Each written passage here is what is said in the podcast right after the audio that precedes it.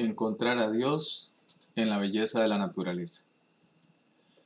Soy Mike y soy un adicto al sexo, sobrio, desde el 7 de agosto de 2005. SA me ha dado mi segunda oportunidad en la vida y ha sido fundamental para mi recuperación, pero otras cosas también me han ayudado. Desde los cuatro años siempre me sentí diferente, menos que, que yo estaba fuera mirando hacia adentro. Tenía miedo de la gente y escondí mi verdadero yo de ellos. Era un actor intentando gustarles. A los siete años me obsesioné con las chicas guapas de mi escuela, fisgoneando, soñando y fantaseando con ellas.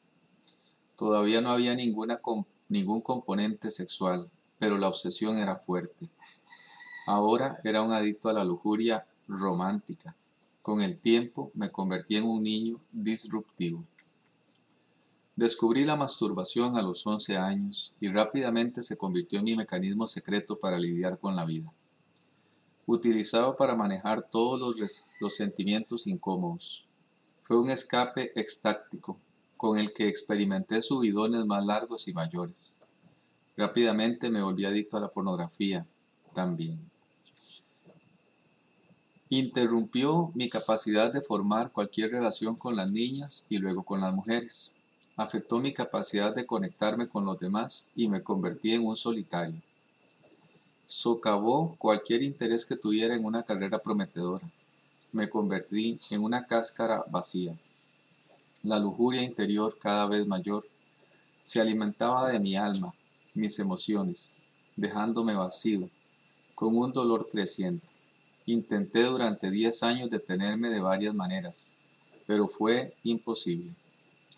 Esto incluyó probar cuatro fraternidades de 12 pasos, incluyendo SA. A los 32 años estaba desesperado. Mi punto más bajo fue ver mi verdadera condición espiritual y darme cuenta de que no tenía salida solo un descenso interminable hacia mayores depravaciones de dolor y consumo. Me di cuenta de que tendría que darle una oportunidad seria a una fraternidad ese. Este fue realmente mi último recurso. Intenté nuevamente con consejería y por primera vez fui completamente honesto con el consejero. Él no pretendía entender la adicción al sexo, pero su habilidad consistía en apoyar mi búsqueda de mis propias soluciones. Por algún milagro me di cuenta de que la masturbación era mi enemigo y no mi amigo. El consejero me apoyó para ir a la fraternidad S, donde lo detienes todo. S.A. Tenía doce pasos y el siguiente milagro en mi viaje fue aprender que la lujuria era el monstruo invisible que me estaba matando Finalmente supe mi problema y que renunciar a todo era el comienzo de la solución.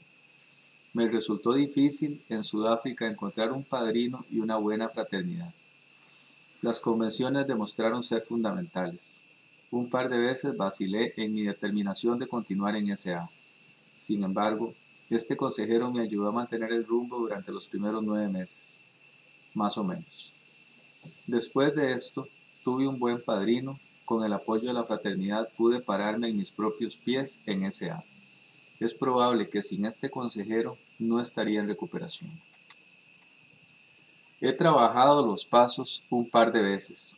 He participado en SA con entusiasmo. He ocupado una variedad de puestos de servicio. He comenzado una reunión local. He apadrinado a otros y en general he crecido en SA. Los doce pasos me han proporcionado una manera de vivir libre de la compulsión a la lujuria. Durante unos diez años, esa fue mi actividad principal fuera del trabajo y el matrimonio. Sin embargo, llegué a un punto en el que necesitaba algo extra en mi vida. No tengo hijos. Siempre me ha gustado caminar y terminé uniéndome a un club de caminata de larga distancia. Hacer amigos no es fácil para mí pero aprendí lo suficiente en Sudáfrica para mantener el rumbo en este club y gradualmente salir de mí mismo. Esta afición me ha ayudado enormemente. Descubrí que tengo talento para caminar ultra distancia. Siendo un obsesivo, traté de convertirme en uno de los mejores. Sin embargo, aunque tenía la habilidad, descubrí que el tiempo, el sacrificio y el enfoque necesarios para convertirme en el mejor me quitarían demasiado tiempo de mi recuperación y familia. Soy un sexólico de bajo fondo y debo mantener la recuperación primero, el matrimonio en segundo lugar y dejar que otras cosas sigan. Estoy agradecido por esta visión y por la voluntad y la gracia de mi poder superior de poner la recuperación en primer lugar. Mi caminar ocupa un largo día cada semana, pero está en equilibrio con otras áreas de mi vida. Me encanta caminar solo en áreas silvestres o caminar con un grupo. También hago caminatas de varios días.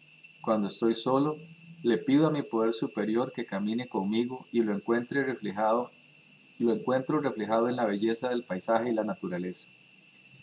Una larga caminata me da claridad de pensamiento y equilibrio emocional, y a menudo llego a casa y escribo ideas para mi recuperación. Solía sentirme culpable por tomarme tanto tiempo para mí cada semana, pero lo compenso dirigiendo caminatas. También casi he terminado una caminata de 1100 millas con mi esposa, una experiencia maravillosa juntos. En última instancia, mi caminar es una expresión de mi paso 11, una forma de meditación en mi poder superior, y me permite tener una mejor calidad de vida en otras áreas. Lo considero como un regalo de Dios para ser disfrutado mientras pueda. Mike B. Reino Unido